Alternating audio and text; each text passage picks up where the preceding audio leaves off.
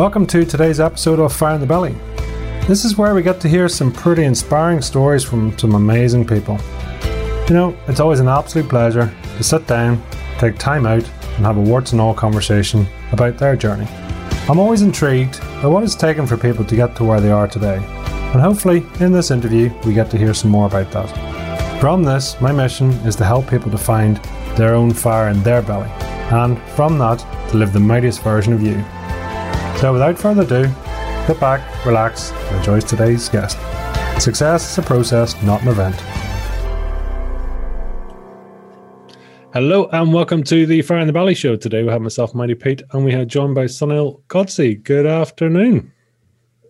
Good. Uh, in my it's it's morning over here, so uh, good afternoon, good morning. Um, I'm I'm super stoked about this uh, this interview. Happy to uh, dive some knowledge bombs and uh, getting your listeners today, getting them to trust their intuition so that they start making the right decisions, and more importantly, stop wasting time making bad ones.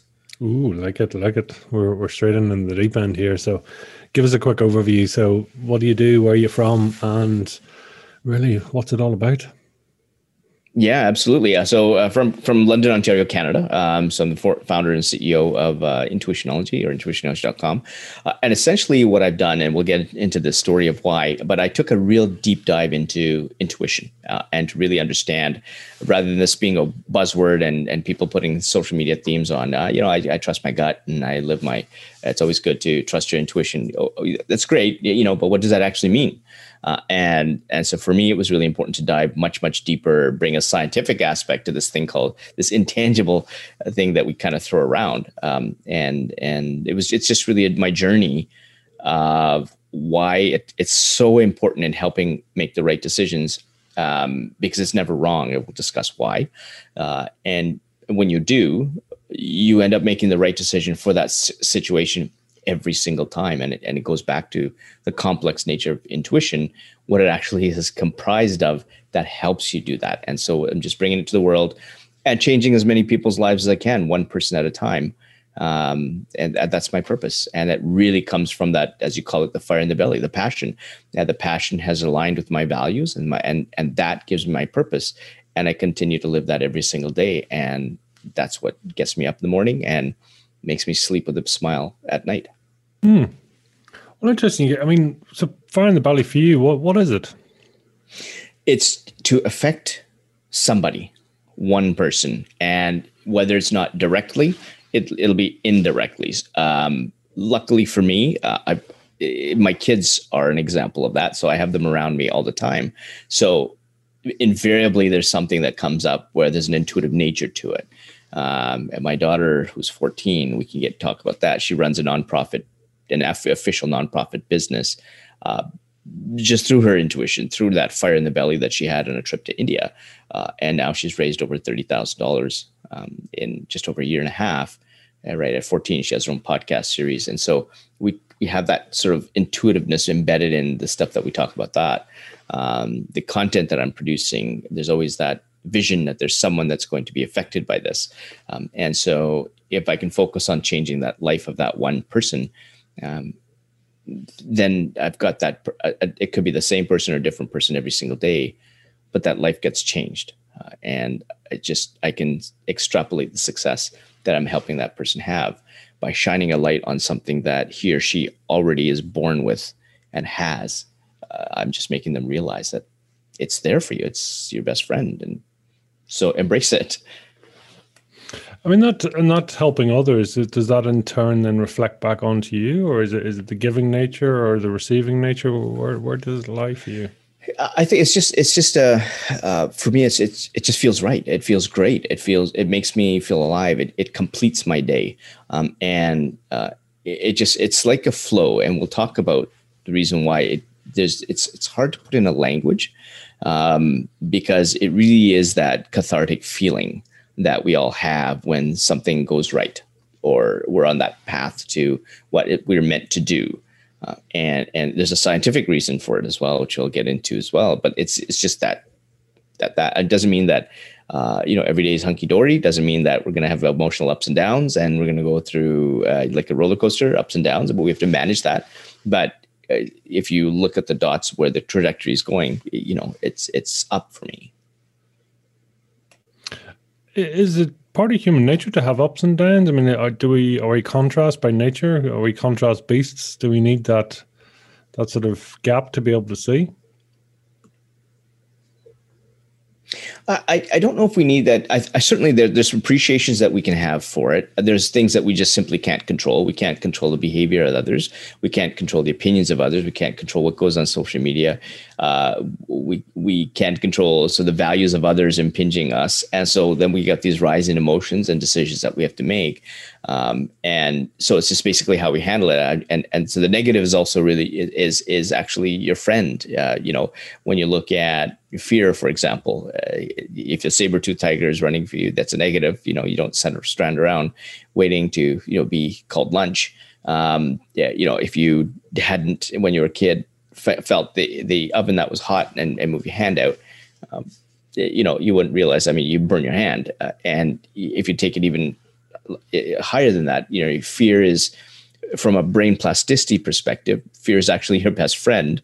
Uh, and uh, your failures are also fantastic, valuable lessons for your intuition to pluck from so that you're not to, you shouldn't be, you, you, know, repeating those mistakes again. Uh, you know, if you have, then you, obviously you're not listening to your intuition from my perspective.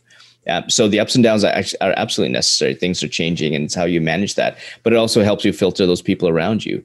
Uh, it puts you in situations that you choose to be in, and it gets you to manage those things you can't control. But what you can control is sort of the path that you're on, the journey that you're on, the people you have around, the situations that you put yourself in, to really kind of you know maximize your happiness, uh, your intrinsic motivation, and what really drives you to live. Uh, and, and, so I don't think the ups and downs are a bad thing at all. Yeah, it's, a, it's it is that contrast, right? You know, so uh, I mean, would you would you describe yourself now as intuitive? I mean, uh, yes, highly intuitive. Um, there's levels of intuitive as well. So, for example, some people who are very intuitive can hear the thoughts of others. Um, others, uh, they say they can manifest things that happen. Um, others see people who are intuitive and they see people who have passed away. Um, and so these are people I've interviewed uh, and uh, have said that that's what their qualities are. For me, being intuitive means that I'm really in touch with what I call intuitive signals. Uh, and when my intuition is really kind of speaking to me, um, that's when I know when the right decision is, what the right decision is to make. And I know when I'm about to make the wrong decision. And it's really listening to those signals that's really important for me that makes me intuitive. Um, and so for me, I look at it as something that guides my ability to make decisions um, and the right ones to move my life forward. Give me give me an example, if you would, just about. I mean, you talk about signals. I mean, what are we talking here? Yeah, absolutely. So, so one of the ones that really was uh, hit me really early on, and it was one of the ones when I started to ask myself about this thing called intuition, uh, and to really kind of understand what is this thing called intuition and why is it important. Uh, and so I remember when I was five years old, I had these video games that I wanted to buy. My and my dad was saying that they were they're too expensive. And I distinctly remember, I remember to the T. I even remember I was standing. It was in this sort of forest area. I was looking down at my feet. Uh, my sneakers were on. I was walking in some leaves. It was fall, and my and this voice comes up and says, "Sunil, go door to door to raise money." Uh, and that, I've never done that before, and so that's exactly what I did. I I raised I went door to door, had lots of milk and cookies, uh, and raised two hundred dollars. One hundred dollars went to my dad for the video games, uh, and then another hundred dollars went to charity because my school was doing that, and that because it felt really good. Uh, and, and, but I do remember that there were other sort of signals that I had, uh, and particularly when I was ignoring my intuition. One of the first ones was, you know, being being South Asian male. Uh, you know, there's really four doors of careers that you can go through: just doctor, lawyer, engineer, or failure and that's really it. Uh, so I picked door number three, which was engineering. My dad was an engineer, even though the, the signals were telling me that I needed to to be something different. And to me, different meant being entrepreneurial in nature. All the breadcrumbs I had in my life were very entrepreneurial in nature. Whether you can look back and call it sales, marketing, cash flow, uh, stuff like that. But the stuff that I got myself myself into that I really enjoyed were very entrepreneurial in nature. Yet I followed the societal norms uh, and became the uh, South Asian male, which was become the engineer. Uh, and I hated it. Uh, I spent three years in it, and the, these these again these signals started getting louder and louder to get me out. And I got an opportunity to become a uh, an investor in a Mexican restaurant chain that came up to Canada. And it, the signal was saying, "Yeah, this is what's meant for you." Um, and just feel like, felt right uh, to join that. So I put money there in, in, to become an investor, and pretty soon I was making five times more in dividends as a part-time investor than I was as a full-time engineer. So uh, again, these these signals were getting louder, and I ended up quitting engineering, um, and I sacrificed my relationship with my dad. Uh, and it was necessary, but I felt so good. I ran uh, six different ventures in diff- a whole bunch of different areas, $20 million in revenues, uh, just absolutely loved it. Ended up turning into a management consultant. Um, and then there was this opportunity where I got a huge opportunity in Silicon Valley. Um, yet the contract terms started changing. And once again, I got these signals that were different that were saying back away from that contract. But I was so emotionally tied to the value of that contract that I went down to Silicon Valley, spent every single penny, uh, and they didn't pay me. And I came back, uh, back up to Canada with 25 cents in my bank account and uh, I was about to be married. My wife, luckily, was in India at the time where I met her. So I remember f- driving back up to Canada, uh, across the U.S. Canada border, and she's saying how things are going, and I said, "Great, uh, just going to settle back in Calgary, Canada, where I was about to live." And um, I, the, like the the money for our marriage was gone, uh, and I didn't even know where I was going to sleep that day. I haven't even gotten to those phone calls as to whose whose couch am I going to sleep on. Um, so uh, and then perhaps the most devastating one, which really got me to dive really deep, was when I was in in university doing engineering. I had uh, I'd been doing some personal coaching at the time, and I had a friend of mine who was desperately reaching out to get a hold of me, and she was being stalked at the time. Uh, and so again, the signal was telling me meet with her that afternoon. I, I didn't have anything on my agenda, but for some weird, dumb reason, I don't know why, I said let's meet a couple of days later. And so what happened is the very next day, that same fellow walked up to her at a bus shelter and put a bullet through her head and killed her instantly. Uh, and so now I really needed to figure out what is this thing called intuition? Why couldn't I have this? Like, what are all these different signals? Uh, why didn't I listen to it? Uh, you know, I've now lost time, effort, money, and a good friend from ignoring this thing called intuition.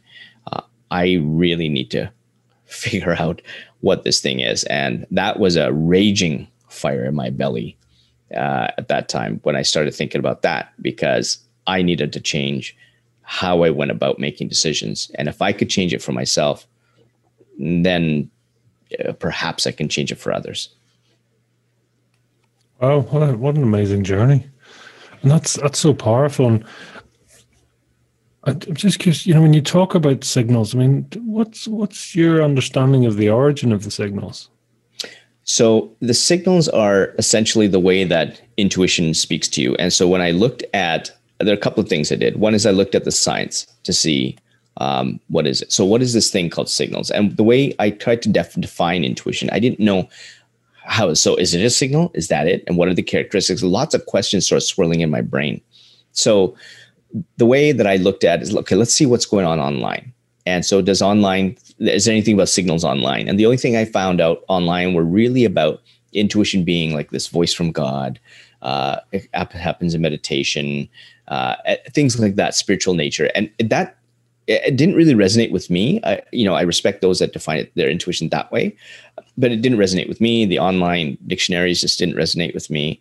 I just couldn't find this definition that made sense. Uh, and so then I remember this intuitive, there was an international psychic in my in social media circle, and she talked about signals uh, with intuition. I said, okay, let me go interview her. So I brought a film crew to uh, ask her about intuition. And so she does talk about intuition being these signals. She was saying that intuition was energetic in nature. Uh, the research just hasn't caught up. We have to change our belief systems, uh, and it's tied to quantum theory and all that stuff. And so as an ex engineer, I really started be, becoming a little bit, yeah, I can kind of understand that. And so if I see these signals as energetic in nature, I remember thinking about when I was in engineering, if you looked at, for example, steel, steel has mass like properties and energy or wave like properties. So that made sense to me. Um, what baffled me was that she was talking that there was like no research. And, and I said, well, if this happened to me, and, and I remember when I wrote my first book, Fail Fast, Succeed Faster, 80 to 90% of those executives talked some version of they ignored their gut, they ignored their intuition, they knew what the right decision was.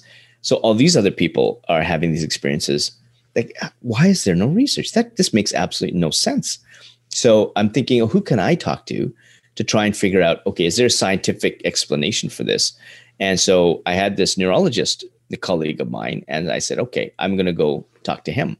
So take my film crew to see him at the hospital he was at get into a boardroom, flip on the camera, and ask him, uh, "Is there this thing called intuition?" I was actually expecting maybe a five minute. Mm, I'm not sure, uh, and so that way I didn't have to put too much money in the meter, you know, and uh, save a little bit more for a coffee. And next thing you know, he says, "Oh, it absolutely exists." Um, uh, there's more and more neurons in the gut that are short circuiting and going to the brain. He trusts it with his patients. We all have a sixth sense. Uh, and he's saying there's more neuroscience research coming out that says that it, it actually acts much earlier than we consciously think about it. And so I'm thinking, okay, so there is some science behind this. And so I went to an academic database to try and type in. Uh, so I typed in the word intuition. I'm expecting maybe 10, 12 articles. And when I hit enter, there's tens of thousands of articles on intuition. And so one of the things I remember when I was five years old, I'm thinking, well, okay, are we born with this thing? Uh, and there was this research article that showed that infants as young as two months old have been shown to have intuitive tendencies. So they call it intuitive physics in this in this uh, paper. Uh, there was another research article that showed that your intuition is subconscious in nature and it acts in an instant in time, uh, and it hits the amygdala and the prefrontal cortex. And there's a couple of other areas, and I don't want to get too technical, but that's the fight or flight area. There's no capacity for language. So there's no, that's exactly why I couldn't find a definition, is because it hits the amygdala where it's it's that feeling again. So it's it's either fight, flight, like, trust, fear. It's it's like these one word things that we feel, and that's where your intuition hits. And so I create my own definition around it. So if I think of it like an art and a science, or if I think about it like voices from God, or if I think about it's all based on experience, uh, that's how I define it. And that's okay because it's how I define that feeling.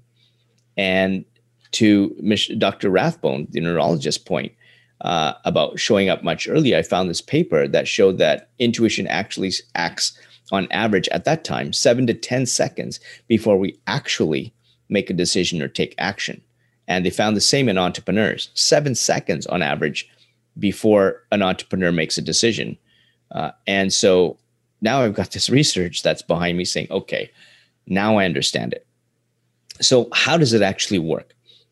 Uh, and that was my next step. And so I I spent ten thousand, oh, probably over ten thousand hours, just pouring over the research, uh, and found out how it affected marketing decisions, athletes, um, you know how the how the more famous people talk about it, um, and and just going all over that. And I, then I interviewed over a thousand people to figure out, okay, how does it work for them? And there was something very particular about these signals that they actually are characterized into two different inventories, two different types. There's positive and negative signals. And the positive signals are the ones that tell you that you're making the right decision. And so things like for, for me, it's like a, feeling of flow, the dots are connecting. Uh, and I had one CEO that I talked to, and he actually sees this omen that pops up on his left uh, or his right shoulder. There's no color, no shape, but he just knows that if he's looking at putting a business deal together or hiring someone, this omen pops up and he just says yes immediately because now he's got this positive signal and and he he's grown massively. One company, he's moved on now to a second company. He's, he's just eh, massively growing that one. Uh, both two different businesses. One was an online retailer. The other one was um, bespoke uh, men's fa- tailoring. So uh, there's these positive signals, and then the negative signals um, are ones obviously that tell you that you shouldn't be making that decision. So for me, I get that anxiousness, or we've all kind of walked into that room where we kind of go, something's just not right here. And so those those are those sort of the, what I call subtle signals. Uh, and then um, I've had some people that uh, you know there's one uh, entrepreneur I was I was um, interviewing him and I was asking him about his intuitive signals. He's never even thought about it. I mean, it's not exactly what you talk about when you have a cup of coffee. Hey, let's go for coffee. Uh, you know, what are your intuitive signals? I mean, it's not exactly sort of routine uh, uh, things that you talk about, but he just never knew. And when I we started talking about the failures that he got into, the ventures he got into for the wrong reasons, like money or fame, or just just wasn't really. It was too popular. Just wasn't for him. He kept grabbing his left earlobe, and then he realized. He said, "Sunil, I think I just realized what my negative intuitive signal is."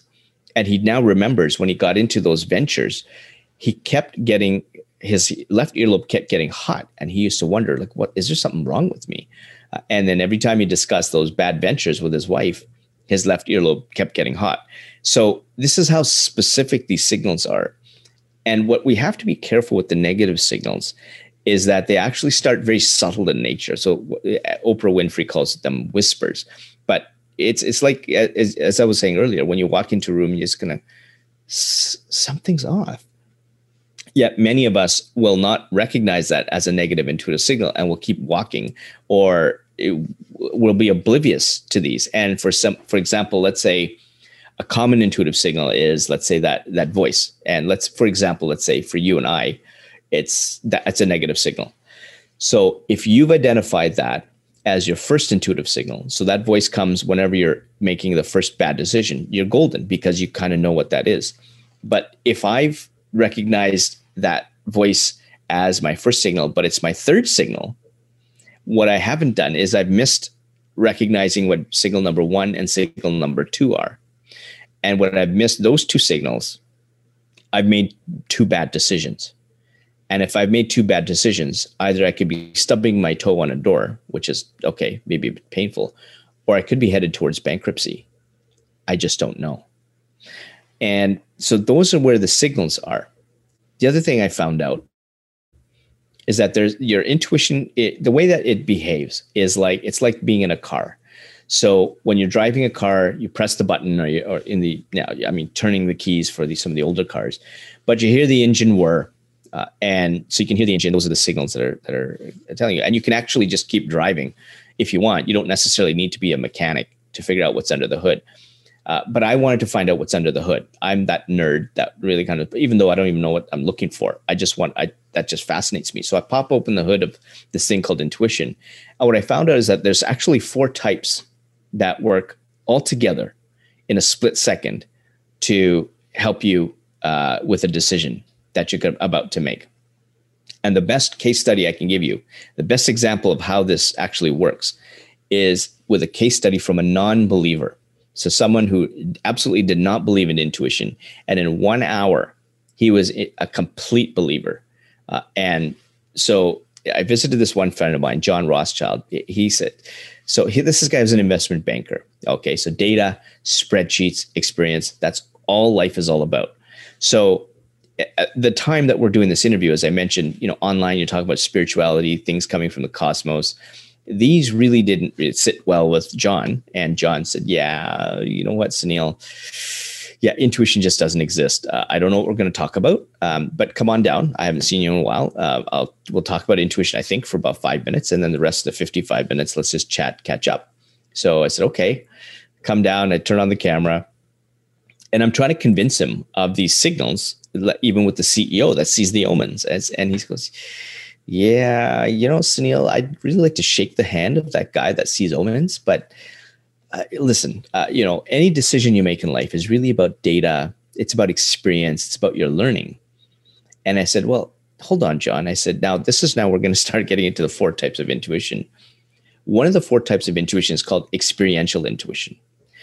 And what experiential intuition does is that if you look at your brain like a library, uh, or sorry, a, an iceberg, pardon me, 90%, which is the subconscious part, is really below water. The 10%, which is your conscious uh, part, is above water.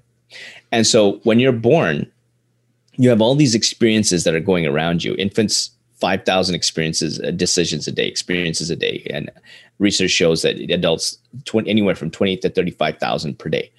all these things are being put into the subconscious area of your brain, like a library. And over time, you have this huge library of experience that's good and bad. All the learning you've done, both formal and informal, as I call street smarts, and the experiences of others, uh, your failures, as well as the hurdles you've gone, they're all in this massive library.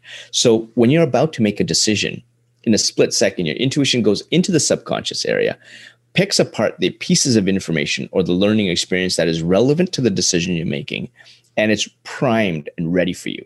So when it's telling you to make a decision, there's a history already that you've had that is telling you that that's the right decision to make. So in some cases, your intuition has you go against the data.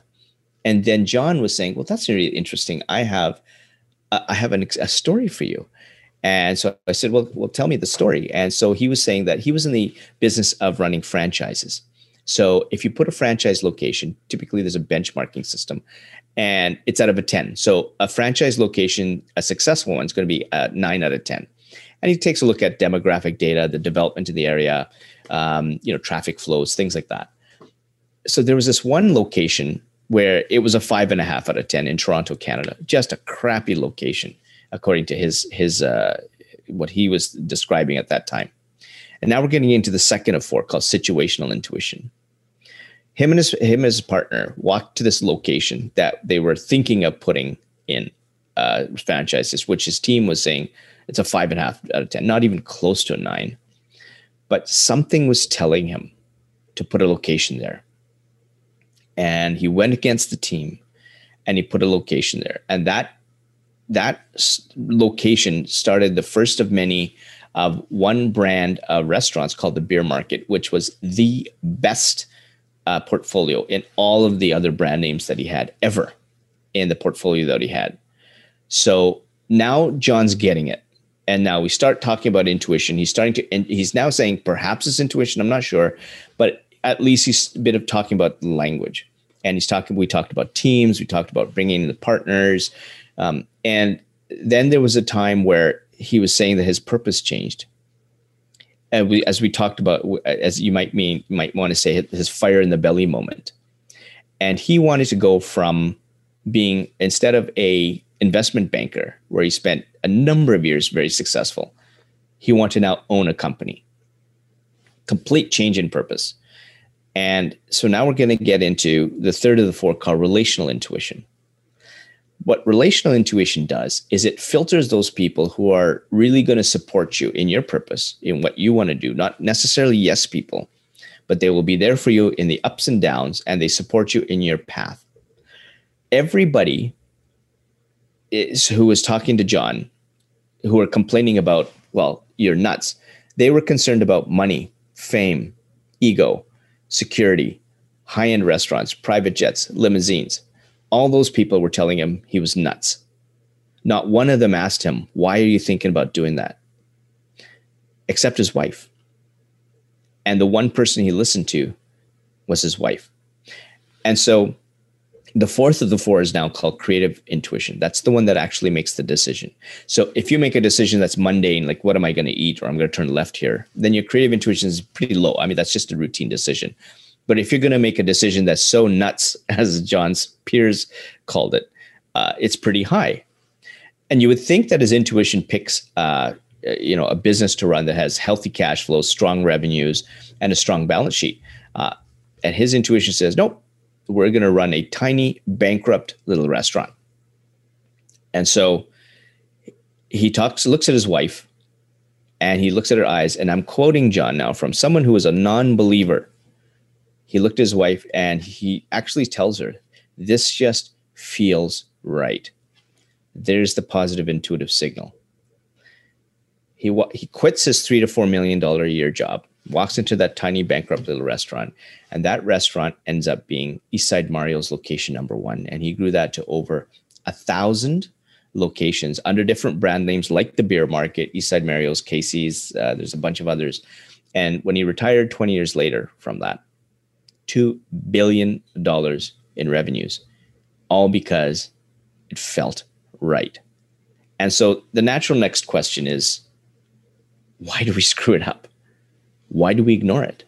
Uh, if we've got these four types of intuition that are telling us we're making the right decision, if we've got these signals that are telling us this is the right decision and this is you're making the wrong decision, why do we ignore the signals? And the primary reason I found was that we simply don't trust ourselves. Many of us are going around in life where we've had some kind of trauma in the past, or we're trying to prove something to somebody, or we're trying to be somebody that we think we've got to be in society. And when we start operating like this, where we're not really in alignment with what we really want in terms of our values, then we start to succumb to societal norms. We start to succumb to the values of others. We start to forsake our own values and fall into some really bad things. And and a great case in point is um, you know Debbie Montgomery Johnson, who her fa- her husband had died, and this huge hole in her life. And she this is really strange. She was a, a an ex banker, a CIA intelligence officer. She never wanted to be in debt. So her she always wanted to protect herself with people who were trying to take advantage. So she had these strong values and really she was a strong person that way. But when her husband had died, those values seemed to have shrunk away. And when she went looking for another relationship online, she connected with an online scammer. And because her values were so broken, he was able to steal over a million dollars from her. And the only reason why it stopped was because he revealed himself. That was the only reason. So, with those broken values, she just started putting the, the trust and faith in somebody else who kept taking money from her. Starts with 60 bucks, then 5,000, then 100,000, then half a million.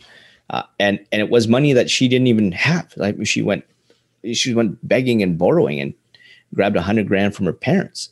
Uh, right. So this is what happens when we're we're not in alignment kind of with our values. And what you the, so that what there's there's kind of this two step process that i would say that you have to do. One is get in alignment with your values understand what they are. And then the second part which is probably the hardest is making sure that we strip away everything to live those values uh, and actually take action. And i had this interview with this uh, fellow Vinh Giang he is a he speaks to about 100,000 people a year on 80 stages. He used to be a former magician. Now he talks about communication and just helping people change lives. Uh, and and so we got on this this thing called in, uh, on, on a podcast interview, and he was telling me that he was in a crap place in life.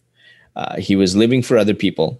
He was doing things extrinsically. His career was on fire, but internally, intrinsically, he felt like crap. And so he told his wife, I mean, I have to go away for six. Uh, I, I just got to go away where it brings all these crayons and pens and everything. And he goes away where there's into New Zealand where there's no cell phone service. And he starts putting up these, what he thought were his values up on the wall. And he stares at them and he looks at them and says, well, these aren't my values actually. This is what my wife wants. This is what my parents want. This is what society wants. This is what my career wants. Where am I? Where am I?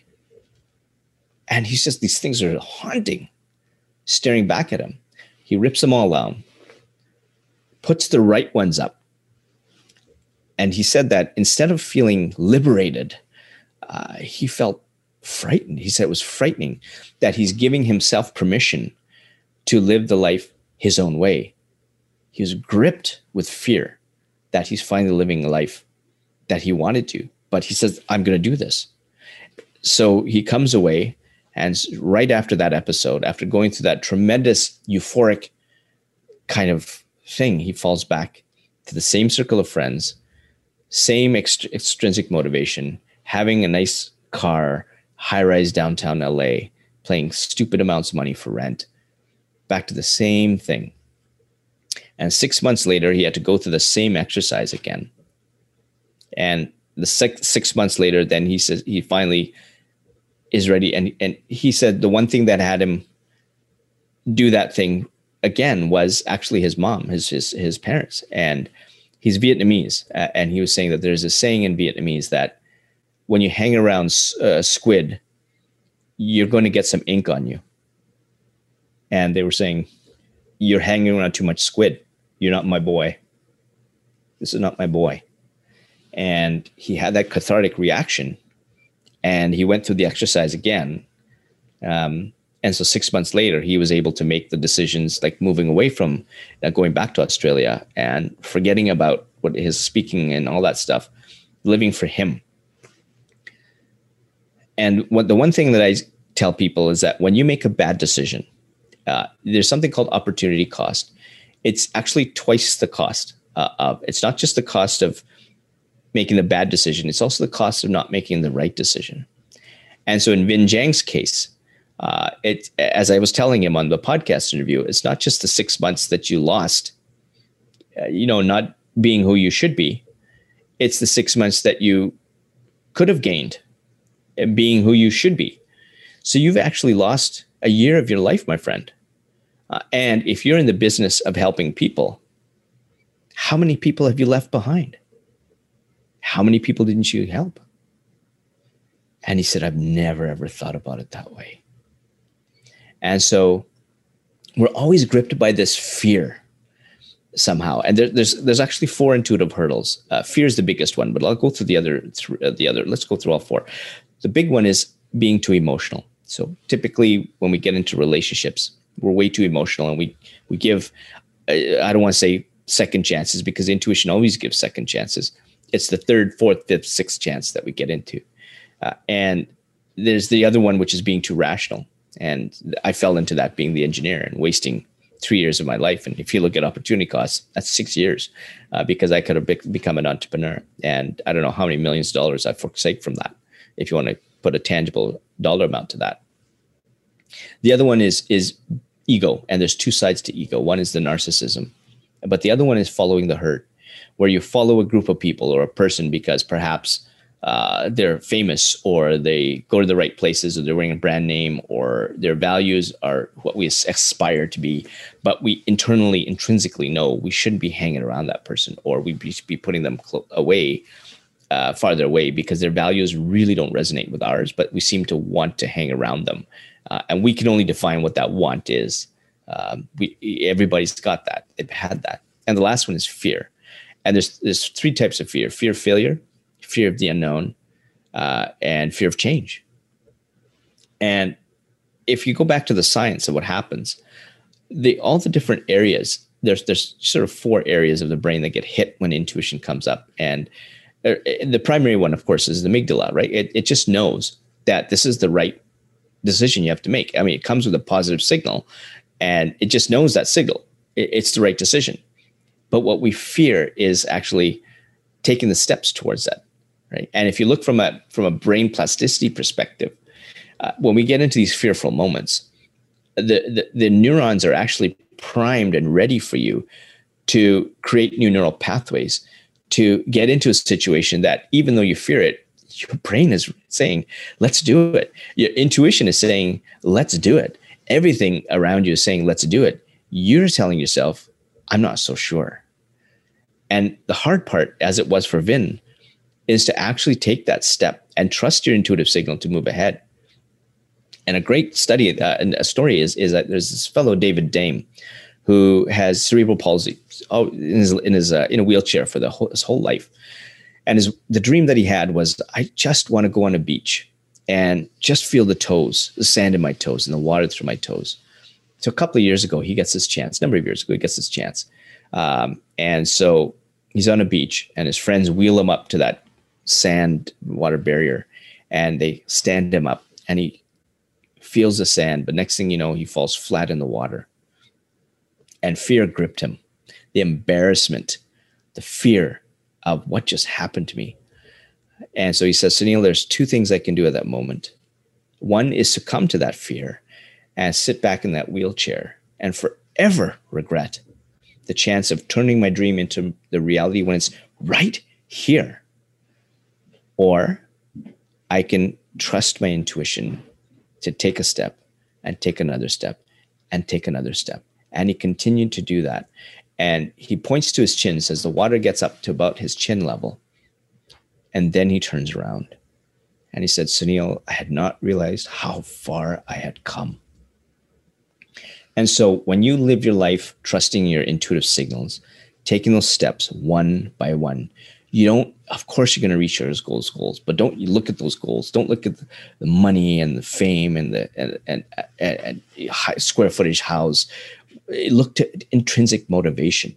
Look look for it inside, and you have to trust those signals. And even when you're down and out, and when you don't think things are possible, those signals are always shining, even if you're going down a slippery slope. You're concentrating so much on looking down at the slope that you don't bother to look up at that shining light. That is your intuition. This is your intuition. This is your signals. These are things you're born with. This is your experiences. It has nothing to do with the proprietary process that is in some textbook or my take on, on what how you should live your life. It has nothing to do with this. It has everything to do with you. And so all you have to do is take that signal, even when you're down and out, and trust it. And there's this this one Sarah Prout who was in an abusive marriage, 10 years, 40 instances of physical abuse. And in fact, when I was interviewing her for my my podcast interview, she said, Sunil, I really don't want to concentrate on the, what happened. I, it's just, it really triggers me. And I said, well, I, I don't really care so much about that. I'll, tell me about what happened afterwards. Uh, and but she said that there was just she knew like it was it was December 31st, I believe 2016, and another argument came up about the movie that needed to be watched. And again, she knew where it was headed. She she heard the tone from her ex, uh, and she knew where it was headed if she argued further. She goes outside, she looks at the stars, and there's that final intuitive signal that's just loud and clear, basically telling her get out now. You got to do it now and scared. She was scared. She had two kids.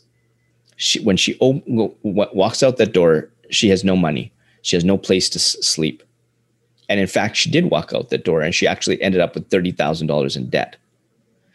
So she walks out the door, wondering what she's going to do, trusting the intuitive signals, picking up furniture on the side of the roads so that she can have something that her kids could sleep on or sit on, going into public washrooms to steal the soap so that she can put the pieces together so that her kids can have a shower, eating beans on days on end. But she trusted those signals one by one by one, day after day, minute after minute. And eventually she meets the love of her life on Twitter.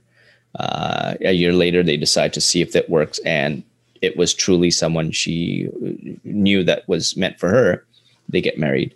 Uh, and she then starts this business in manifestation. Um, and uh, six and a half years to that day that she walked out of the door, she's now a multimillionaire uh, because she trusted the signals. It's not about the money, it's about that journey. Walking out that front door, $30,000 in debt, nowhere to live, two kids to feed, and trusting the intuitive signals to move you forward. That's what it really means to trust your intuition. That's what it really means to make the right decisions and avoid the wrong decisions. And it's hard. It is really hard, but it shouldn't be because these signals are there. It's just a matter of is of how important is it for you? And how important is it for you to start the work right after listening to this podcast? That's entirely in your hands. What, in your experience, either triggers somebody to start listening, feeling, whatever way you receive your intuition, or it triggers them to start, or actually makes them go back and actually take it a bit more seriously?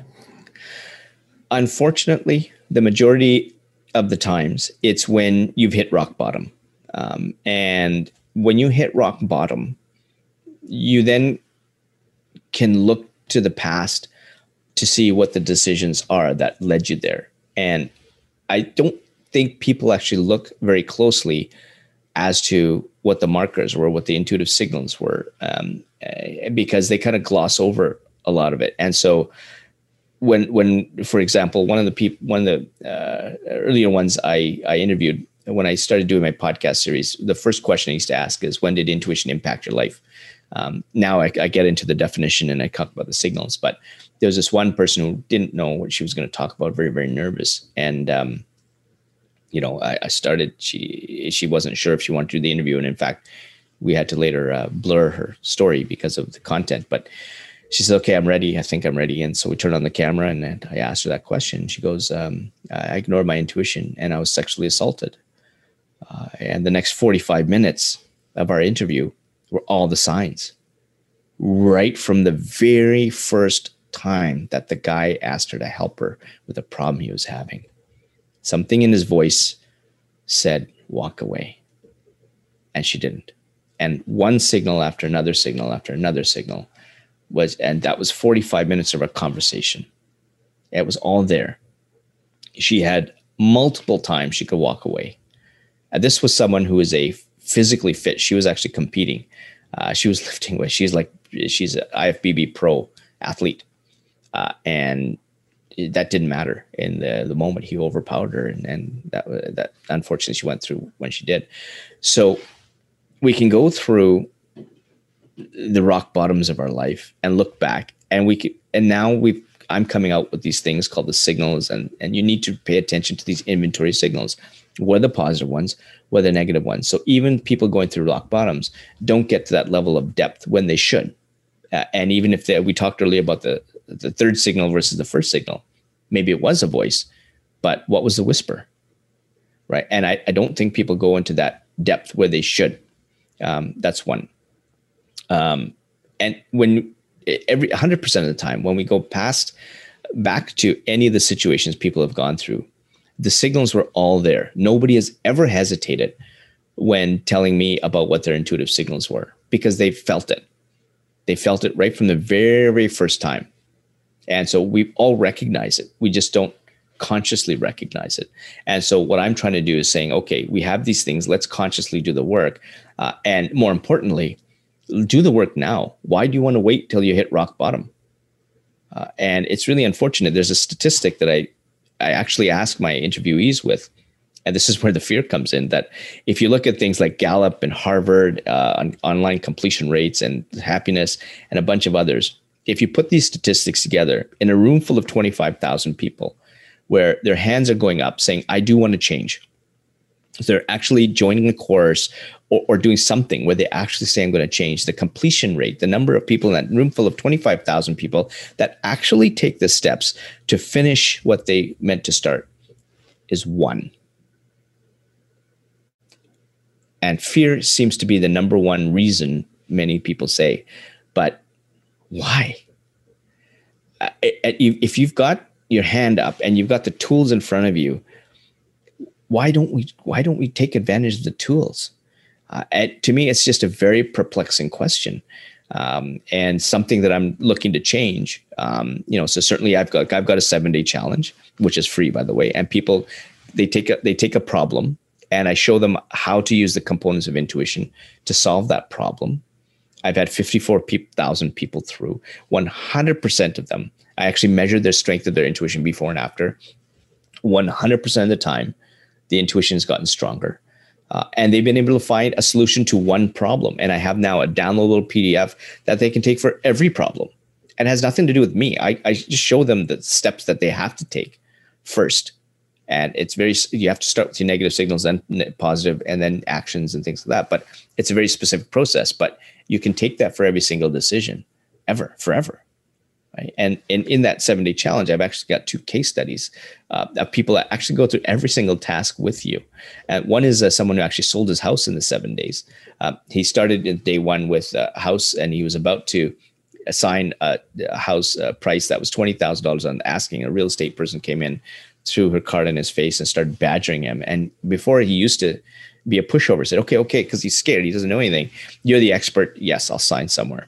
But again, he, his intuition was saying something's up, uh, and let's not talk to others. These other people who are muddling up my my my decision making. And day seven, he sold his house for fifty thousand dollars over. There was a bidding war actually, uh, and so that's a seventy thousand dollar decision. Uh, and that's great. That's a ten thousand dollar a day uh, decision. Fantastic. But the other case study, which is someone from Ashley Michelle, who is a witness to a homicide. In fact, she actually walked into the apartment where her boyfriend had just murdered their friend in the bathtub, uh, blood all over the uh, apartment. She walks in, he closes the door behind her, locks the doors, uh, puts a knife to her back, and says, I'm already going away for one murder. Might as well make it two. Looks like you're next. So her intuition calmed him down, watched him. This is now the relational intuition and situational intuition. So you can see all elements of four uh, intuition is there. Managing him, he ex- he ends up assaulting her, choking her. She had some couple of blood vessels rupture, uh, and she was asked to clean the blood, uh, which she refused. And her situational intuition got an intuitive moment where she was able to escape, uh, unlock the doors, run 18 flights of stairs down, call 911, and obviously she lived. So she used the seven day challenge to, uh, of course, she had like PTSD, depression, anxiety, up the yin yang from that. And so the seven day challenge minimized, it's not going to get rid of it. But what she learned in the seven day challenge was that she could go to the gym and it was just really freeing for her. Emotionally, she was able to calm down. She was able to start to learn how to trust people. Uh, and she continues to use some of those practices in the seven day challenge. So if people like John and Ashley can solve that those type of problems, and that's wide ranging from failure to you know I almost got killed. Um, you know, I would imagine somewhere on that spectrum, you have a problem that you can solve, for your personal life or your professional life, then why not take advantage of something that's free? Uh, I, you know, I, again, I, it's a question I pose to a whole bunch of people, right? And so that's sort of the again we're coming back to my fire in the belly. I mean, there's all these things I have out there that people can grab for free just by doing things that with something that's they're already born with. And what a way to have a life you know if i can help them guide them that way. There's my fire in the belly. Well absolutely. I mean it's it's you know it's there. I mean i'm, I'm blown away by that statistic i suppose. And i'm curious you know uh, do we do we sometimes mistake the the signals on the journey as you know it's too hard or I don't know, you know, the sort of thing. Oh, I don't know. It's it's hard something to face your face your fears. It's hard to you know sort of be honest with yourself. It's hard to understand that actually your truth may not be your truth. You know that actually that's yeah. a childhood pattern. It's a it's a learned behavior, whatever, to try and cope. I'm trying to strip through all that. I mean, it's, is it hard or is it just it just we just don't know? What's your feel? Uh, I, I don't think it's hard at all. I, I, think for all the reasons that you've you've had, um, you know, I, I think these are questions that everybody should be asking themselves. Why is it hard when there's this thing that you're born with that hits you at the primitive part of your brain that's saying go left or go right? Uh, one's right, one's wrong, and and you you're always getting the direction wrong. You know, so then you really got to ask some tough questions uh, and when I say tough, and when we say hard, we have to be careful. What's hard about it? What's tough about it? Uh, taking the decisions the easy way. What I think we, I mean, a couple of things I can think of is that we don't like the consequences. We don't like what other people are going to perceive. Where we've we've done things for so long for so uh, such a long time, or you're stuck in the past. As you're talking about, where there's a pattern that we haven't gotten rid of, um, we're living for other people and we're trying to prove something to somebody else when we should be just living our own life and our own values or they don't want to take the time they don't want to have that self-talk they don't want to put those values up on the wall and and be frightening that they're actually in the driver's seat when they haven't been ever they've never driven their own car uh, and they finally have to drive and and then we get into the excuses and putting it off. We go right back to like Vinh Giang did, right back to the old way of doing things. And we just don't have those tough conversations. And there's there's a whole spectrum of that. And so where is it that people fall in? And so like you, this is where you, you got the tools. You go to I mean it doesn't have to be me that helps them. It could be anybody else that helps them get better on that path of really clearing up where they want to be and then just kind of stripping themselves of the surroundings, putting them in situations that are going to enhance that, uh, surrounding themselves with people who are going to enable that. And sometimes those people are gone from like 200 to three, but who cares? Right? I, I mean, it's, it, this is not a popularity contest like uh, you know the Pied Piper of Hamelin, where it's a popularity contest and you're going to fall off the cliff, surrounded by you know 500 rats that you don't even uh, you don't even know, like on social media right? This is about following the right person, yourself, down a path that you want to be down. And if it's lonely, well, who cares? Right? If you're happy, yeah, I mean, I care. right? And and then you leave a legacy. You you are you surround you affect the people around you. I affect my two kids about intuition. Uh, and I was mentioning earlier, my, my 14 year old is now running a, a, a nonprofit business because of Fire in a Belly moment in, in India, where she's an artist. And if you look at the paintings behind me, those are hers. Uh, you know, she saw art, uh, art by amazing postcards, and and next thing you know, she, these she found out people had no arms. She goes, "Dad, I want to do something. Like, look at these, look at the way people treat these people with disabilities and illnesses in India. It's not fair." I said, "Okay, so you tell me what needs to happen." I put it in her court. And six months later, she came out with it. I want to sell my art. I'm going to raise some money. I'm going to do a pop up event. And I'm going to help those with disabilities come together at this pop up event to feel special. That was her fire in the belly moment. And so I said, Are you sure? And she goes, Yes. So the next day, we opened up an official federal Canadian corporation, nonprofit corporation. A month later, we did her fundraiser. She wanted $2,500 raised. She raised over 5,000. Her originals were all sold in an hour of a three hour event. We had somebody from Scotland on FaceTime looking at her originals, looking to buy. A couple of months after that, we did her pop up event. Um, and this is where the fire in the belly turns into a purpose. This is where her values really cemented. There's a fellow there with um, Parkinson's disease who had come, and his name's Carl. Uh, and and Carl had f- found out about the event and came, um, and we invited him. And so he told Avni, my, my daughter's Avni, brings her over to the table, says, Avni, come here. And so for those who can't see, uh, like his left arm was just violently shaking from the cerebral palsy, right? It's just shaking. Um, uh, sorry, Parkinson's disease. And he takes his paintbrush and he dips it in a piece of paint, uh, a glob of paint, and puts it on the canvas.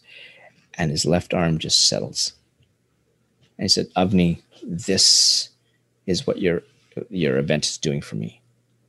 That was her fire in the belly moment, where her purpose of what she wanted to do was cemented right then and there. It had nothing to do with the money.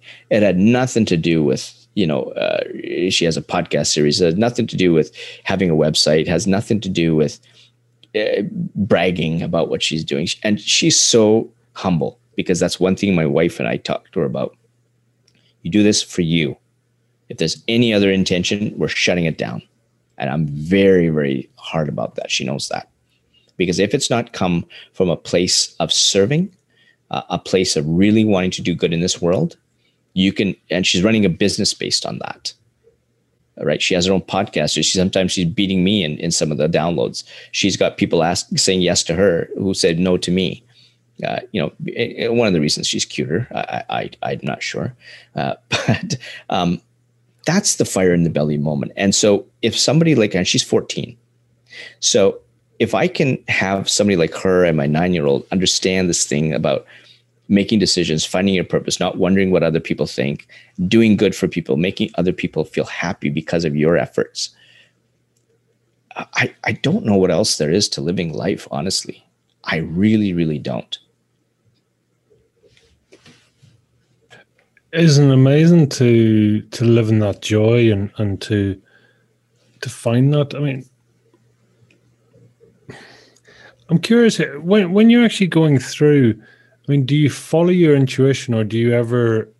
Is it is it always the case we will always follow our intuition, or is there ever a point that we will actually um, we will manifest our intuition to a greater point or we will guide our own intuition is that possible or is it always is it always a a going to sort of a situation yeah so so when we when we get into a situation where sometimes we could make a bad decision uh, this is where we're really kind of overthinking things. So for some, if there's really important decisions, and I find this, uh, I, I do this as well. I get myself into what I call intuitive mediums or areas where I really need to think.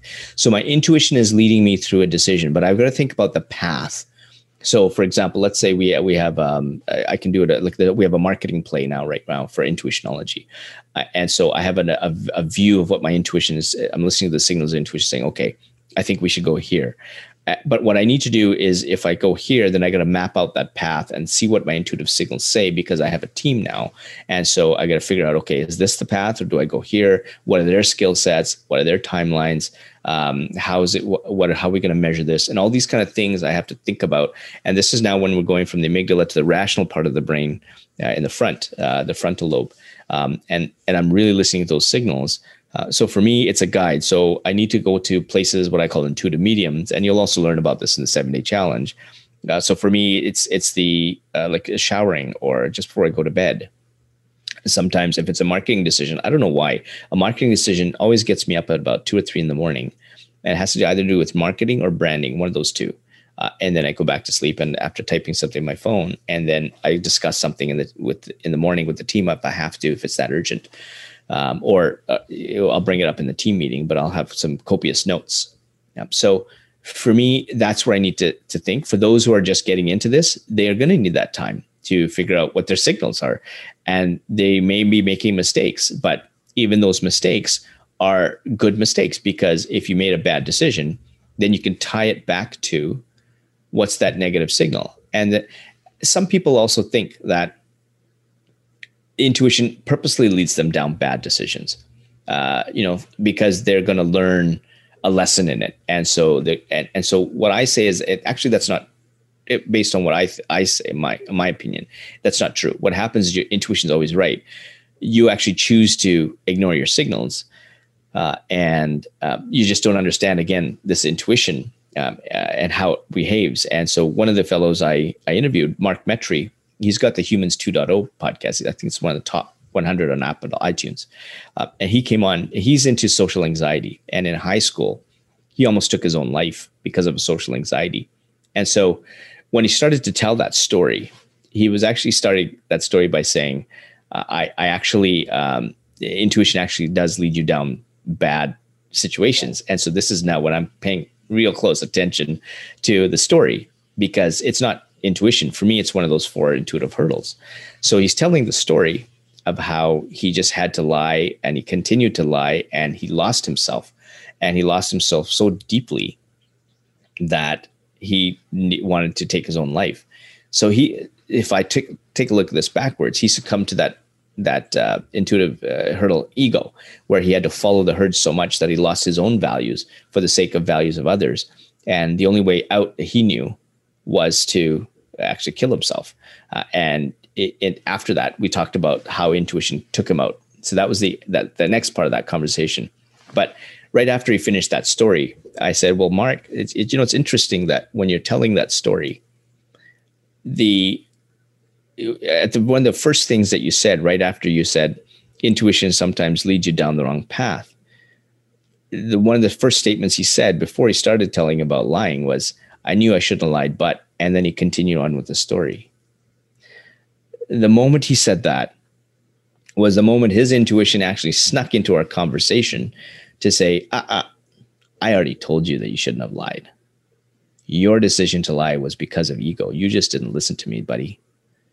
And that almost cost him his life. So intuition's always right. And we just need to spend the time to figure out what those signals are. If we need more time, take it. What's the harm? the main thing is that you take your inventory of positive and negative signals and pay really attention to both of them because every decision you make will then be confronted or met with a signal. And so you'll know whether you're making the right decision or the wrong decision right? And the consequences are just the consequences. Who cares about them? So stop worrying about the consequences because if your intuition is telling you to go in a decision based on your past learning, your history, where you find success, what you want, what your values are, what your purpose is, everything you want in, in your life, where you will never have a regret. If your intuition is telling you to take that through a signal, listen to the damn signal. What I mean when when you're actually if you were to take all your intuitive steps, I mean, first of all, I mean, is there a common theme when people sort of get downloads? That's the way you do it. You get a download from your intuition, and then the other question, part of the question is, if you were to say, if you were to accept or to action all your intuition, where would you end up? If you were to accept all your intuition, yeah, yeah. If you were able to everything that you understood, it can, you know, you were able to take it on board and just said yes. Yeah So, so in terms of downloads, um, the way that intuition is going to work is for different people. is, is different for different people. So, is some people I've never had really. I've uh, you can kind of characterize it as a download. So if I'm thinking about something, I could consider it possibly a download of ideas about marketing. I can, uh, again, that that could be a characterization. I mean, J.K. Rowling talks about that, where her whole Harry Potter uh, uh theme came when she was on a, uh, riding on a train, and she was never writing for that genre. She, in fact, was in a real crappy place, and and next thing you know, Harry Potter came. All the characters one after the other, and so Harry Potter, the whole series and the characters were born out of an intuitive download. Uh, and if you go to my intuitionknowledge.com website, the main website, I actually have that story uh, amongst those with Jeff Bezos and Sara Blakely and all that. So her tiny piece of the story is there describing that exact download as we talk about it. Um, so the way that uh, intuition, uh, again, uh, everybody's going to put their own spin or their own language around how it happens, and it's very, very important that they do that. I can make suggestions. As you say, it's a download. I can characterize it as a download. For me, I just know that when I'm in that intuitive moment, like I'm in the shower, I'm just thinking, and then these thoughts start coming about a problem I had, uh, and then I just like everything just peels away. Like I, I can't even feel, I can't hear the shower. Um, you know, uh, unless my daughter comes, you know, starts yelling my name because she needs something that just breaks that. Sometimes I'll be lying down with my daughters, for example, like my wife have this, and I have this ritual every night. We switch between both of the girls, uh, just to have a five minute chat, you know, just to settle them down and talk about the day and what have you. Um, and in some cases, uh, sometimes even like just sitting and by the even before my head hits the pillow, I'm out. I'm in an intuitive zone. Be, and my my daughters sometimes they'll, they'll wave their arms in front of my eyes, say, "Dad, are you thinking about intuitionology again?" Uh, and then I say, "Well, you know, the reason why I do this, I'm so at peace. I'm so. Uh, it's just so nice to be here that the only my intuition just acts instantly. Like the noise just peels away." Or if I'm driving long distances, or I'm in Niagara Falls overlooking the falls, that's another one. I can have screaming kids in the background. I can have a podcast interview on, but it all just peels away. And I just start thinking of those intuitive thoughts. So whether you characterize that as a download or what have you, again, it, that, that's that's an individual way. Uh, and so I don't want to put words in other people's mouths, so to speak. Um, and to live life like that is just how I was describing it at the very, very start of this interview.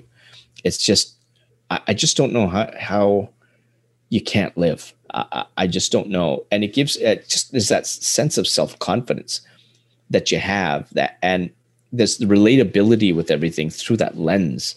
Um, and so I'm able to kind of brush off people who don't understand, not in a negative way. I'm not just saying like in a, it's just, this is just who I am. I mean, this is my train. These are the tracks that I'm on. And if you don't like it, you get off at the next station. And if you really bother me, I'll I'll, uh, I'll kick you off myself. But this is my journey, uh, and um, it, and if you want evidence, well, I look at the legacy I'm leaving with my two kids. I look at the happiness I have in my uh, that I wake up with. Yes, there's ups and downs, and uh, it doesn't mean I don't get angry at my kids for doing so. I mean, there's there's things we can't control, as I mentioned earlier. Uh, but overall, the day is fantastic. Uh, the people I surround myself, I have two uh, of the tens of thousands of people that I've, I've come across my life, and I've spoken to over hundred thousand on stages uh, based on my books and what I'm doing I have two people. Uh, these two people are good enough for me. They satisfy. I have a lot of fun with them. Um, they make me the happiest in the moment that we're together, even if we are not saying anything. I mean, you know, outside of my family, I just it's just sort of that feeling of again, we're putting words to a feeling, but bliss of happiness, of contentment. Um, and these are just sort of my lenses of language. You know somebody else may may describe it differently but that's up to them to describe that same cathartic feeling i have. Um, and, I'm, and i'm just i'm able to teach that to other people right when they ask. And i'm able to reach out to people. Somebody needs help i'll reach out to them and we'll have a half an hour discussion. And uh, we had one where somebody was in a real crappy place. I was watching a prince ea video very inspirational. And i saw this dm i'd like to go some of the comments. And he said i need to talk to someone uh, and I reached out to him, and we eventually got on a phone call. This guy was about to take his own life.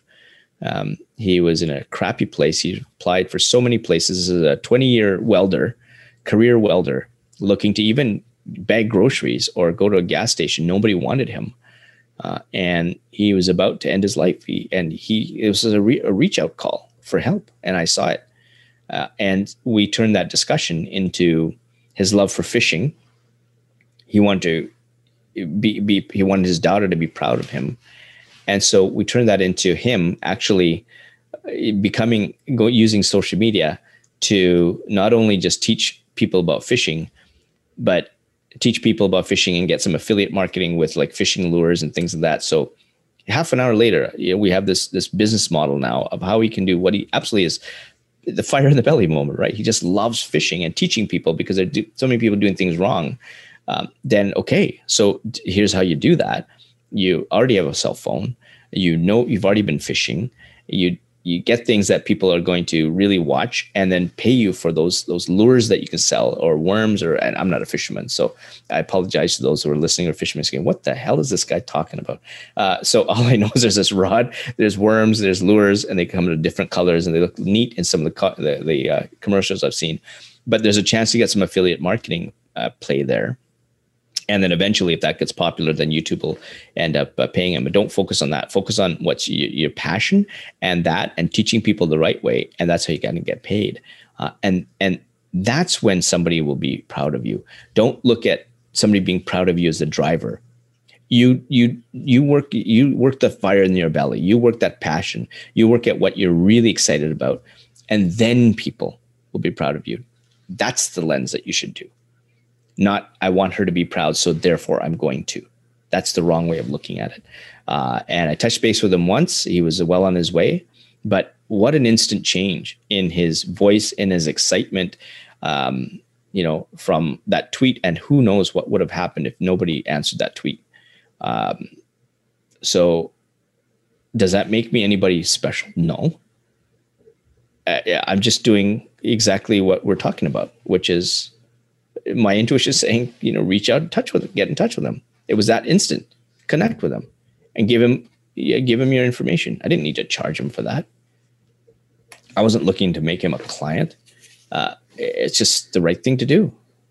Uh, and I'm uh, earlier you asked me what what I why I wanted to do things and teach people this stuff, and there's an example. I, I think that's just a great way to live life, and it's not about other people noticing. It's not about you know raising a white flag saying I'm I'm trusting my intuition or uh, you know do this and make me a millionaire. I mean, it has nothing to do with that. It has just waking up and teaching my daughters that and sleeping with a smile on my face and doing that over again and and you know I I it's such a fulfilling life. Uh, and like sometimes I tell my daughters, you know, I I can die with a smile. If I die tonight, I'm dying with a smile on my face. Of course, they get mad. Say, Dad, no, no, don't talk like that. But I said, that's true. When you do stuff that you love uh, and you're affecting other people, and it's just it's just that cathartic, uh, you have no regrets. And I just I can't seem to find any other way to live life for me. Did you did you ever find yourself in that position yourself of questioning your own life, or? No, I, I, I, I all the decisions I used to at some point. There was a time during my discovery period, or where you know when I didn't really do this deep dive into intuition, where uh, I, I did question why did I do that? How come? Um, there's a point where I had no friends, but I was also the, the happiest. Why? Why? Why did I, I didn't have a job? I had no money. I had no friends, but I was the happiest. I just remember being on this. It's so so ingrained in my head. I, am just walking down this street in Calgary, Alberta, Canada. It was 17th Avenue, and I was just you would think at one of the lowest lows of my life, but it just seemed that I was the happiest guy on this earth. Um, for for some reason, I just can't. I couldn't explain it then. And then you know, one opportunity opens, another door of opportunity opens, and then I just start. You know, things just start happening, and you know, I meet the right people. I get a six figure contract uh, the money comes back in. I get married to the love of my life. Um, you know, I have two wonderful kids. Uh, so there were times where I did look back, but now I look, I, I, I, look back at those and I learn from the decisions that I made. And sometimes they inform me. If I'm making a decision that is going against a negative signal, I might get curious. Why, I, why were I say about to make that decision? Right? Was there what was there in the past um, doing that? And sometimes the past sneaks up on how come this person behaves that way. Why why why can't that person be like this? And so it's almost that that judgment starts coming up uh, on why people can't be like that. And i just simply i'm getting really good at pulling that away saying that's not my path. I can sit and ponder but i can ponder without any emotion in there. So these are just more just questions to ponder without emotionally getting involved if that makes sense. Um, and uh, and some of those those those past decisions are teaching tools for others and for my kids and for myself. Um, it's just that there's no emotion attached to it. Um, but yeah, reflection I think is great. But uh, it's things that, that we're learning lessons uh, to move back. And if I start thinking back too far, too much, sometimes I'll catch myself going the past too much. Um, I'll quickly just snap out and say, okay, I can't wasting too much time looking back. Uh, let's look now to now and and let's be present and then move ahead. Uh, I mean, interestingly, I mean, is is reflection or looking back, is that part of the process? I mean, do you is there strength in that too? But just with the slight sort of slight side caution of saying, yeah, go and look, but don't stay. Yeah, exactly. And then again, if, if we're looking to signals, right? So, so, early on in this process is really looking back at the signals. So what were those signals? What did I feel? Uh, and did, did I catch everything? And sometimes I'll, I'll, I'll think about the minutiae or some of the other things that might come up when I'm talking about a story to my girls that, and they'll lead me through another thing and then uh, lead to a bad decision. Oh, is this teaching me about a different type of decision or is it confirming a signal I have? Uh, or the type of decision I'm, I'm now better able to make so those are the kind of things that I look at as sort of teaching moments. But initially, for sure, it's like those signals. Like, what did that tell me? What did I feel at that moment?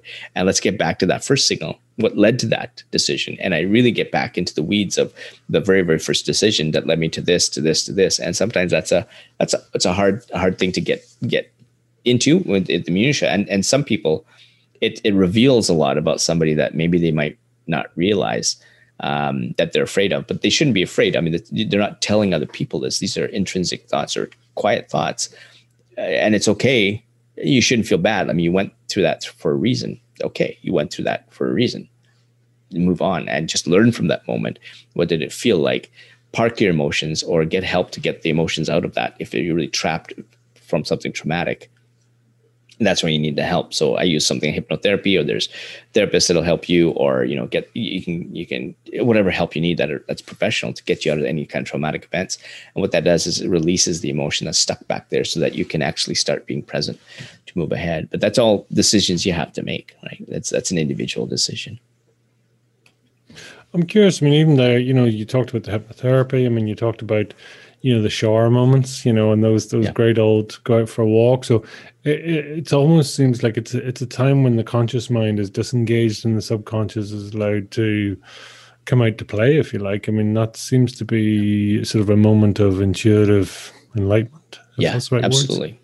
yeah absolutely absolutely. And, and uh, remember your your your subconscious 90% of your brain. You, know, when you talk about the left brain, right brain, we're talking about like just a, a, tiny tip of some iceberg, and that's where your left brain, right brain lives. I mean, everything underneath is huge, this massive library, and when you allow it to play, uh, you know, anything's possible.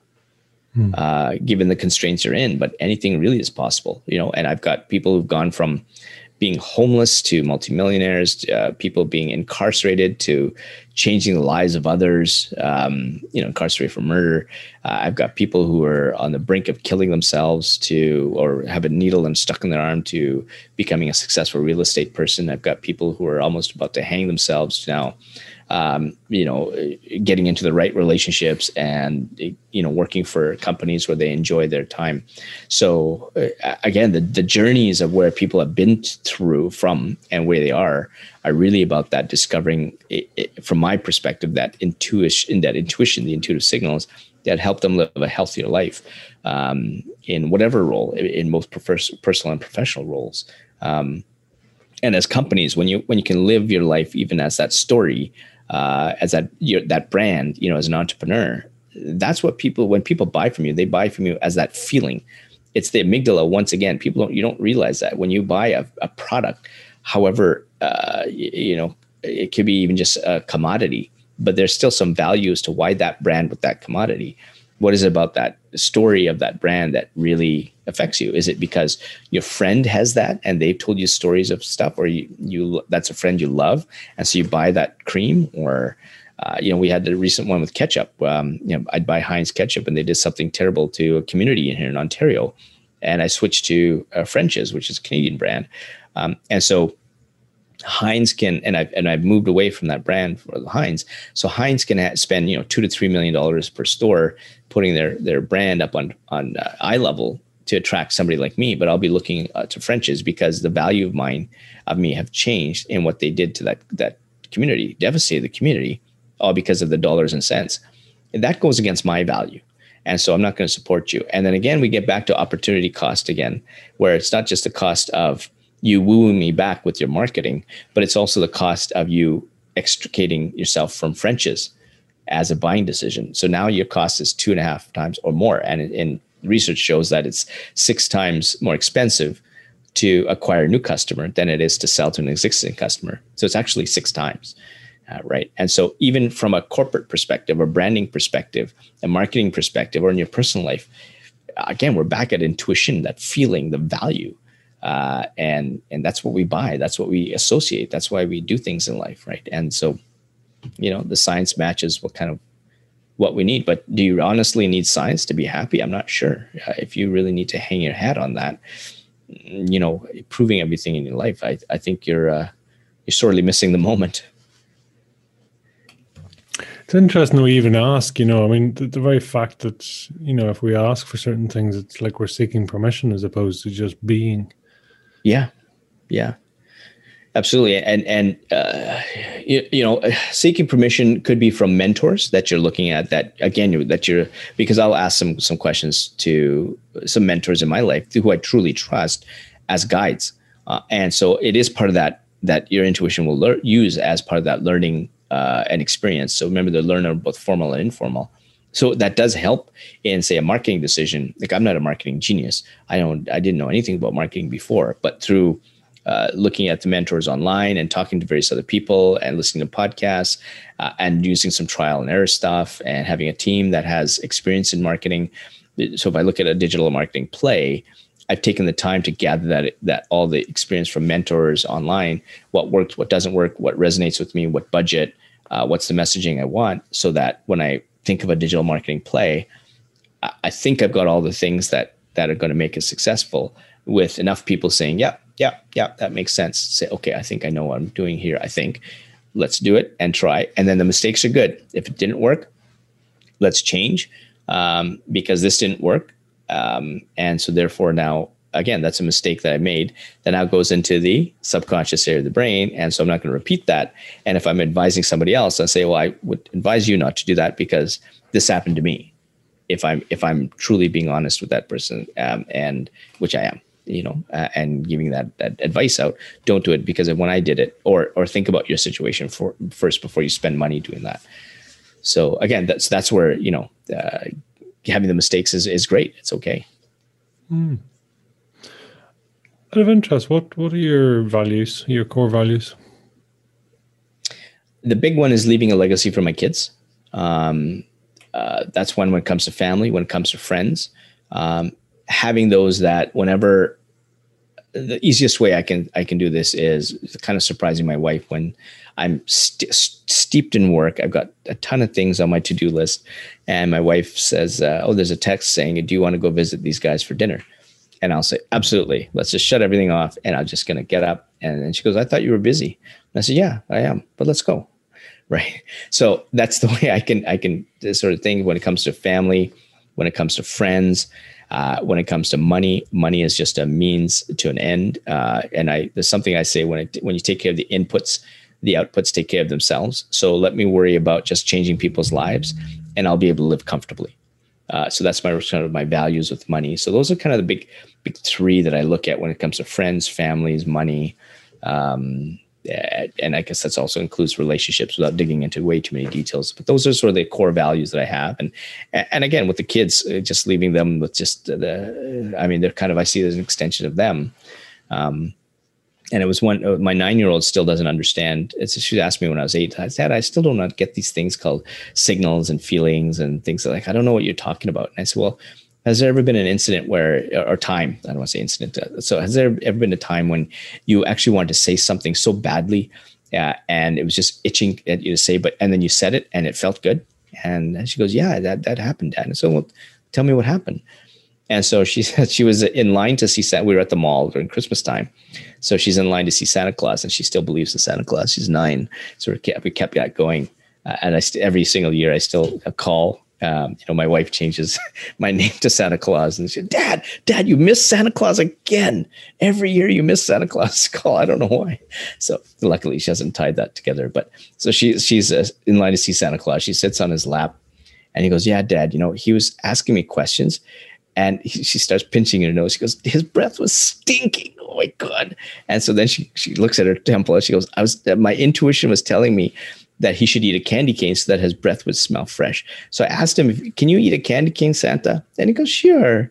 And so he, he opened, he ate a candy cane, and then he started asking me more questions. And he says his breath smelled much better. and then she goes to her temple. Always trust your intuition. so, so she's kind of getting it. But what I was really surprised about was um, I had both of the girls go through the seven day challenge just to test it out. And what I was surprised about with my seven year old, I never knew this, but um, when she's going through some of that, she one of the problems she had was bullying, and I had not known that. And so when she describes some of the things that didn't work in the past, she actually starts typing in some of the, the things that she didn't try. Very easy stuff about getting away from bullying. Like I should have stayed away when this happened, uh, and so this was seven, and I was like, wow, I didn't know that. And so she was eventually, both my daughters were eventually able to move away from bullying before they got bullied. Uh, and so they were able to see the behaviors ahead of time. The behaviors were not in alignment with their values, and they were able to get away. Now, I'm talking about this in a very process map type of way, but think about a seven year old uh, thinking about that. And Avni, I think this happened when she was 11 or 12. She's not thinking about a process map.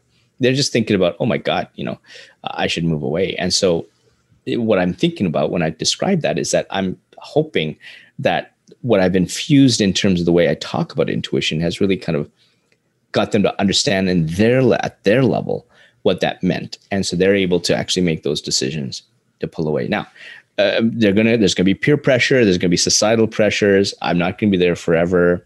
Uh, you know, they're gonna move out of the house, gonna go to university or wherever they decide to go. It's up to them. Um, so they're going to have to manage that but i'm giving them a way to manage that now. Doesn't mean that there's going to be ups and downs and sideways. They have to figure out life on their own. They have to fail on their own. Um, but if i can give them a tool set which is a leg up eh, you know that's great. Then hopefully that leg up is there and i can help them further uh, and so that they are able to live life based on intuition um, and and really find success in their own way that they want. Um, and you know that's a big part of my values Interesting. I mean, a lot of your values are projected through others. I mean, uh, out of curiosity, are, are you where you're supposed to be now, do you think? Yeah, absolutely. 100%. 100%. Uh, uh, yeah, every day is, is exactly the way I want. Uh, you know, just telling my story to those eventually listening, um, what I've got today. Um, yeah, just I'm exactly where I want to be. Um, I can't think of any other place at all. Were you able to reconnect with your father? You, you, mentioned earlier that you know you had to sort of step away yeah. and really sort of find your own path. And how did that all work out? Fantastic. We are closer than ever. Um, and what's even more surprising, I think, is that we, the relationship we had before was your typical East Indian son, East Indian father relationship. It was based on sort of playing this role and what he wanted me to play out in terms of what it means to be a good East Indian, what his legacy should be from uh, like a storybook of being an East Indian father. And I think what was missing was what we have now. It's just pure joy when it comes to texting each other, seeing how we are doing, laughing, having some jokes. Um, and so we've gone from this sort of storybook fairy tale type of thing that East Indians, and I think the majority of uh, in my I see this time and time again in my culture, and I'm sure there's other cultures I've heard the Middle Eastern cultures like that, Chinese culture. Um, so it, it seems to be the sort of pervasive, and I'm sure it's in of the, other cultures. These just people are telling me, you know, they see it in their cultures as well. Um, and it continues. I see this in some of the friends that I've got who are grooming their kids to be doctors when they don't really care about you know what they're what they really want. It's about the story uh, that they've got in their own heads. And so with my dad, even though we didn't speak, uh, eventually he ended up finding out what I was doing and loving it. And, and there was this cathartic moment at um, so when I when I had my first book, yeah, before my first book came out, I had a big uh, conference in London, Ontario, and it was all around learning from failure. And I sold out. There's 250 tickets. I sold out uh, each and one each one of them. Uh, and he came, and he didn't realize it was my conference, so he kept coming, and he sponsored the event. Uh, one of the sponsors, and he kept wondering, well, why is Sunil always he's practicing his speech, which is good. He was at the head table. He said, "Oh wow, Sunil's got some pull. That's amazing." Um, and then uh, he just says, well, why is Sunil always on stage, like introducing all these speakers? And then there was this huge Canadian businessman who's, who's actually been a friend of mine, um, yeah, Bruce Croxon. And Bruce was our, our headliner. And Sunil's always hanging around Bruce. And I like, I, like, I don't understand that. And then so there's a friend of mine who was at that point, he was a police, police officer. And he was saying that I was just talking to your dad. And your dad just, like, he just broke away and just starts looking around. And, and like, he's looking like my branding was everywhere and he's looking around and he goes, uh, I think this is Sunil's event. this, I think this this is Sunil. And then things it clicked. He was at the head table. I was always introducing everybody. I'm everybody's talking to me. Bruce is hanging around me, and he looks at my my colleague John, who's the uh, police officer. Says, "This is my son's event."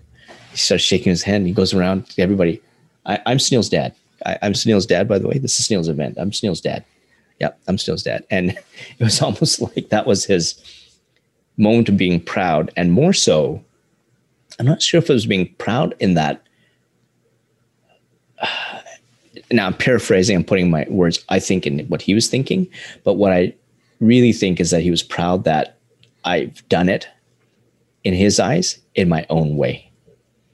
Uh, and a relationship forever changed from that moment. Um, he it's just been stronger and stronger and uh, yeah it just it's it, we're stronger than the other two siblings i can say that for sure um, and it's just because we have a real genuine relationship it's nothing about the stories it's nothing it's, it has to be everything about that relationship making him happy laughing uh, my two kids are so close to them. Uh, he he talk they talk to him. They, he actually they, they're talk, they're texting him now almost every day, um, and it's that genuine relationship, that genuine love between a son and a father, uh, two granddaughters and their grand grandfather, and it's just it's, it's there's a purity to it that um, is I think the essence of what all relationships should be, and that's the purity I have with my friends, uh, purity I have with my dad, my uh, uh, my uh, obviously my kids and my wife,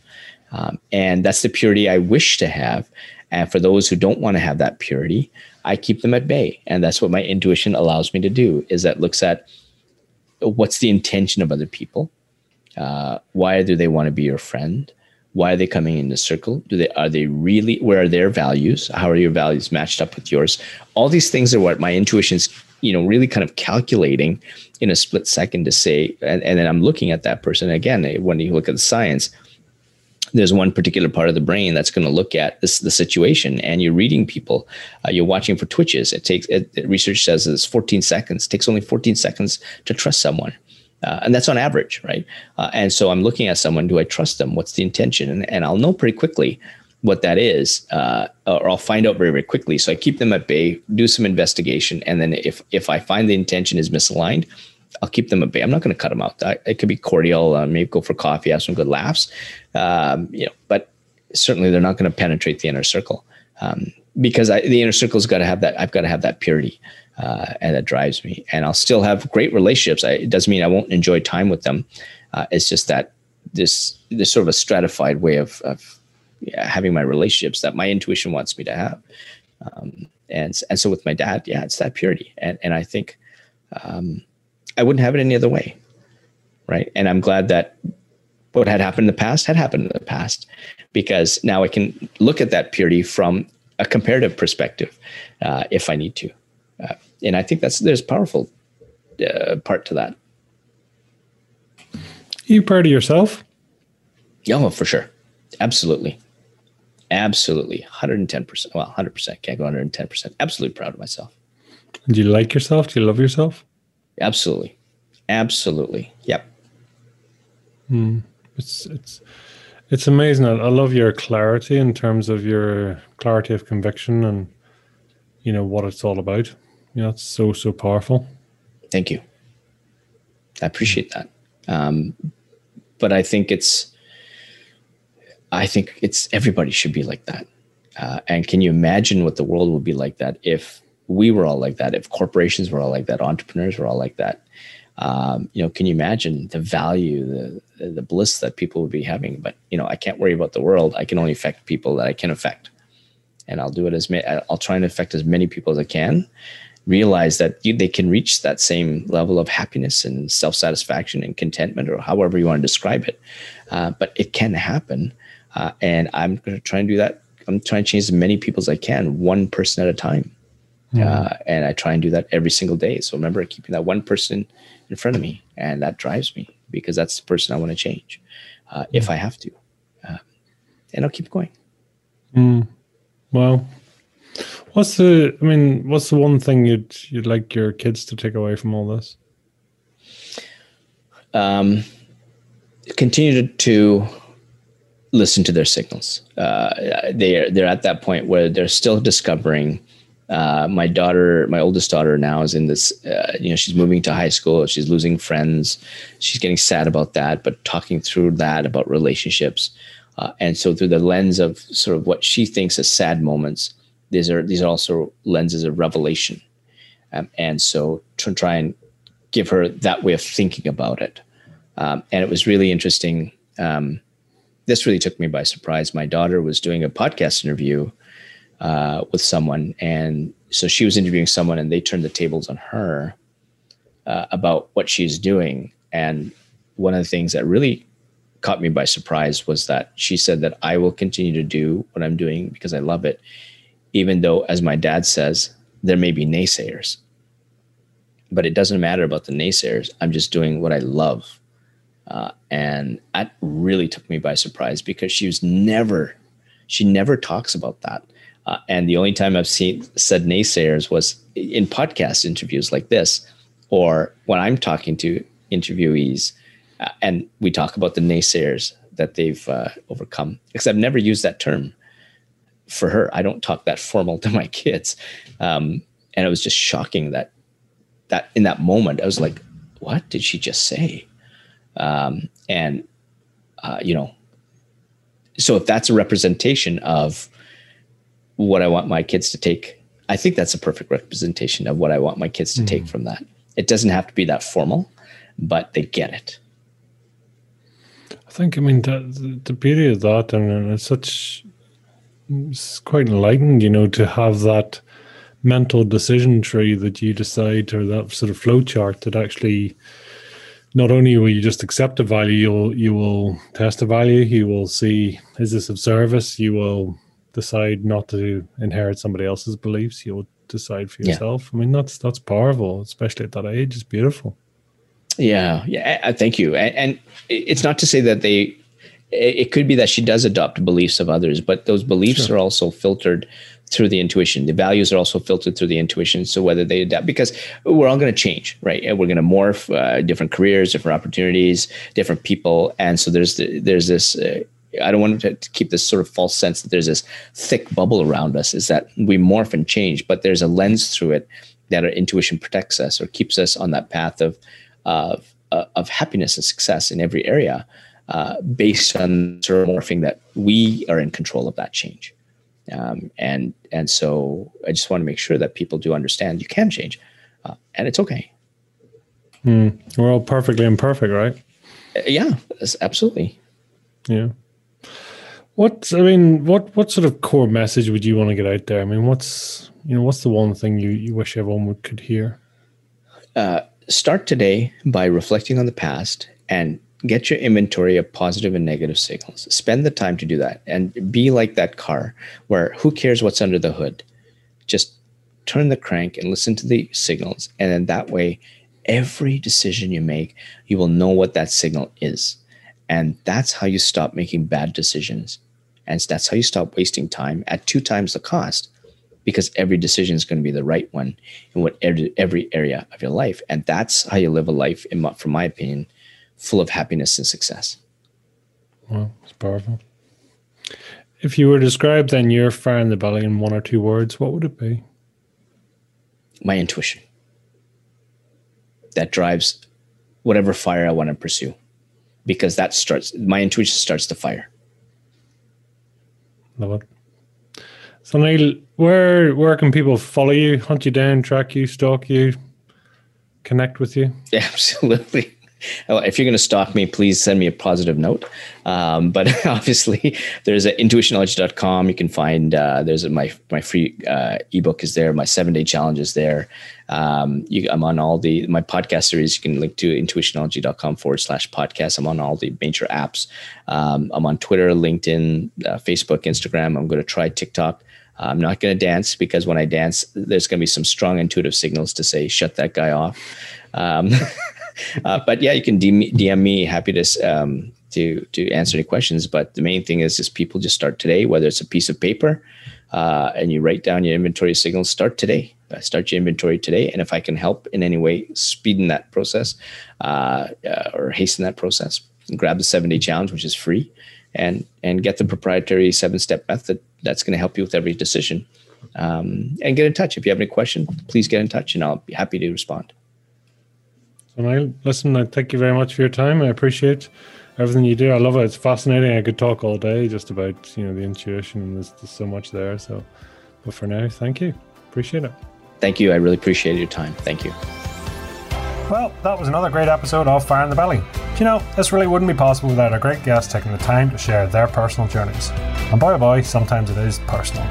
It's an absolute pleasure to have that, and then to hear the journeys that people have been on. We've loads more episodes coming up soon, and it's always a pleasure to have guests on. If you do happen to know anyone with true fire in their belly, please reach out to us so we can share their journey, lessons, and successes. So, all that's left to say is have a great day, live with fire in your belly, and be the mightiest version of you.